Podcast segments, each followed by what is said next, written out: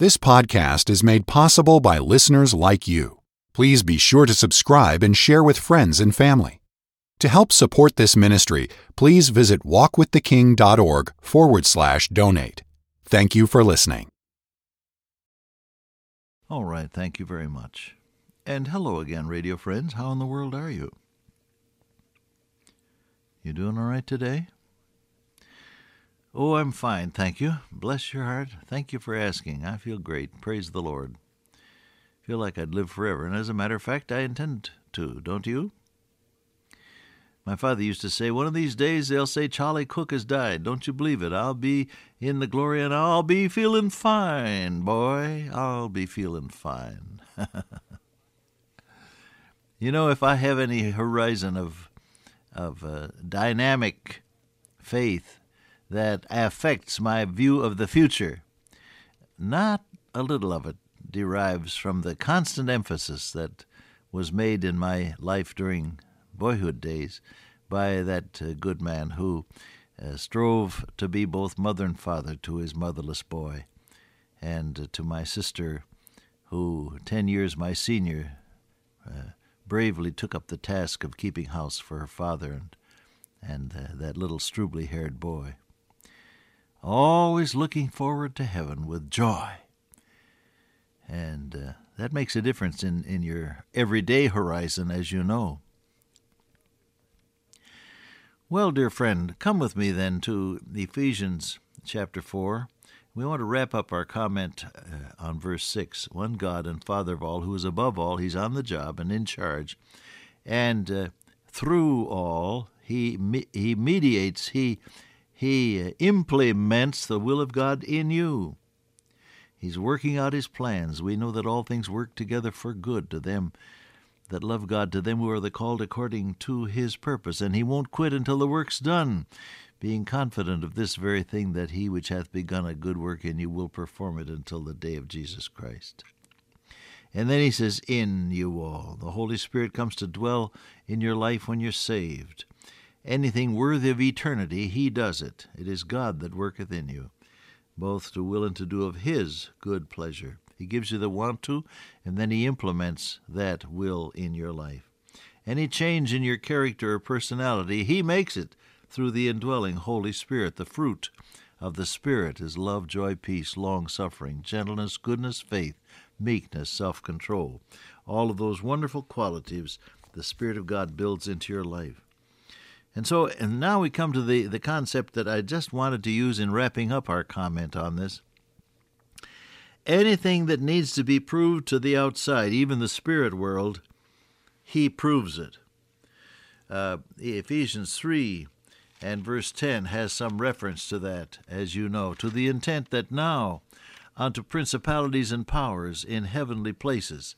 Now, principalities and powers is a reference specifically to angelic forces, mostly demonic forces. Paul says in Ephesians 6, We wrestle not against flesh and blood, but against principalities, against powers, against the rulers of the darkness of this world, against spiritual wickedness in high places.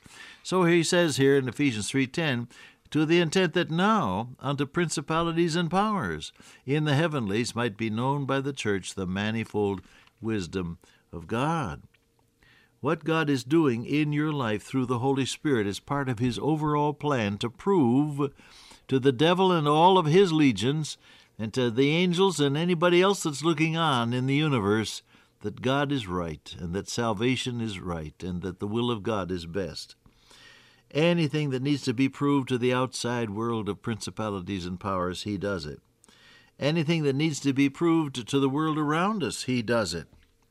A couple of verses there might might suggest this truth. Our Lord Jesus said, "Let your light so shine before men that they may see your good works and glorify what? your Father which is in heaven. You are part of God's proof that He does the right thing. You are part of God's proof that He is faithful and that He is right. Amen? And then, of course, Romans 12, 2 is familiar to you, isn't it? Be not conformed to this world means don't be jammed into the world's mold uh, like some cookie cutter, but be transformed by the renewing of your mind. Now, why? that you may prove what is good and what is acceptable and what is perfect, namely, the will of God. Part of the reason that you're living is not only to glorify God, but to prove to everybody around that the will of God is good. That means it, it, it's good for you. And acceptable, that means you can take it. And it's perfect, you can't get a better deal. Have you lived long enough to realize that God's will is indeed best? I can look back over my life, of course, and see so many times when things that I wanted, oh, how I wanted some things, were not really in the will of God for me.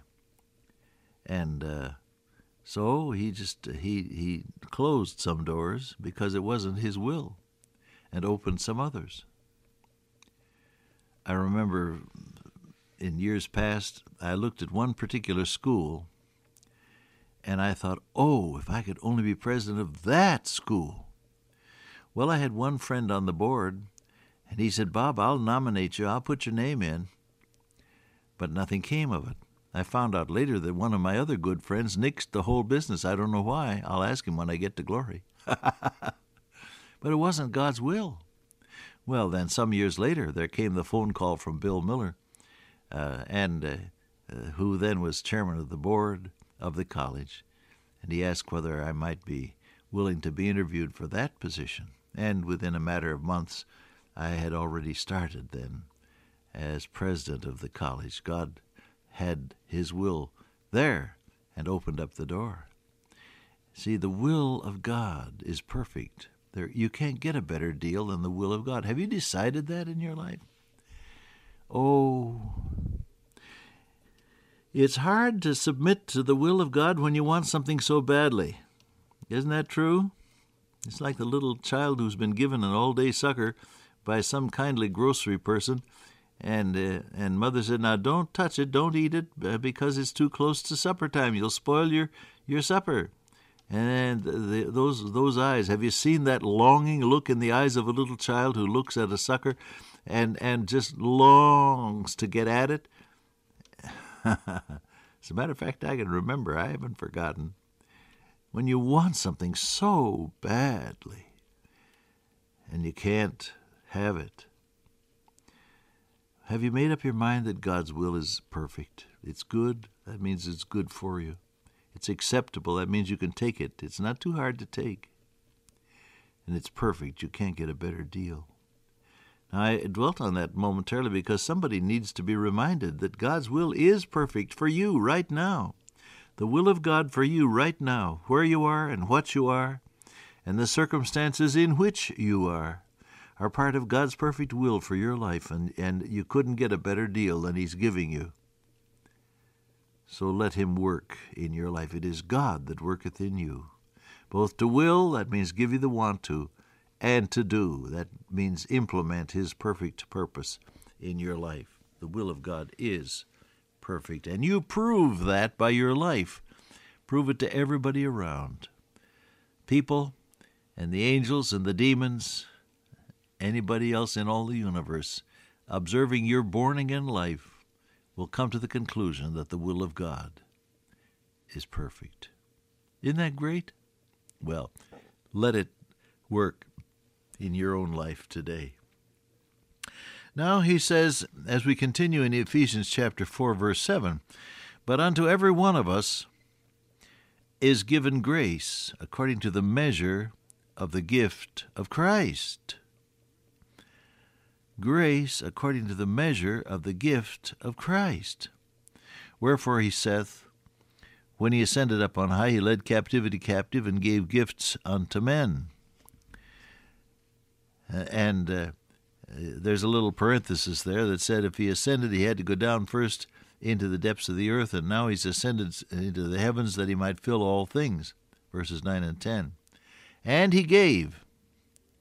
See, this is a continuation of verse 8 down into verse 11. He gave to some apostles, and some prophets, and some evangelists, and some pastors and teachers for the perfecting of the saints, for the work of the ministry, for the edifying of the body of Christ. Now, the the point that sticks out there right away is there's no measure to the grace of God. The parameters of your service are determined by His gracious gift. Two things then learn to appreciate the endless grace of God, and two, learn to live within the parameters of His gift to you. All right?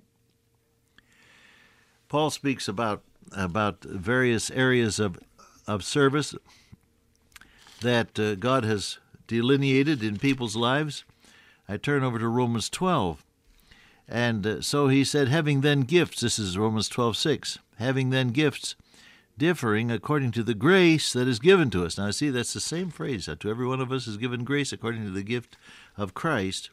Having gifts differing according to the grace that is given to us, whether it's prophecy or ministry or teaching or exhorting or giving or ruling as supervision or showing mercy or showing love. All of this is part of God's gift to the believer. And not everybody has all the gifts. Uh, not everybody has all the gifts, although you're allowed to pray for uh, certain gifts. Have you have you noticed that? He says, uh, "Covet earnestly the best gifts." This is uh, 1 Corinthians 12, isn't it? Uh, yet I show unto you a more excellent way. You can you can pray that God would give you uh, gifts commensurate with uh, His will for your life and your desire for Him. He says, not everybody is an apostle, not everybody is a prophet, not everybody is a teacher, not everybody can work miracles, not everybody has the gift of healing, not everybody speaks with tongues, not everybody interprets. But he said, covet earnestly the best gifts. And yet he said, I'll show you a more excellent way. Earnestly. Follow after love and desire. This is 14.1 of 1 Corinthians. Spiritual gifts. But rather that you may prophesy. Forth telling, F O R T H, not just foretelling, but forth telling the truth of God. So, well, I've been sort of walking around in this just to make a little background of what we're going to say. Uh, every one of us, he said, is given grace according to the measure of the gift of Christ. What is the measure of the gift of Christ? John 3:16 For God so loved the world that he gave his only begotten son that whosoever believeth in him should not perish but have everlasting life. The measure of the gift is that Christ gave himself. The Son of Man is come to seek and to save the Lord, the lost, even as as the Son of Man came not to be ministered unto, but to minister and to give himself a ransom for many, Jesus said. So the gift is a person, all of him, the Lord Jesus Christ. The gift is a, a person that takes in all of the need of all the world. The gift is a person that takes in all of the people who have needs, whosoever believeth. The gift is a person who makes it possible to have everlasting life as the very atmosphere of your existence. Well, we get back to this the next time we get together. Enjoy the grace of God today, beloved. There's no end to it. Dear Father, thank you for the gifts of your grace in the Lord Jesus. In Jesus' name, amen. Till I meet you once again by way of radio, walk with the King today and be a blessing.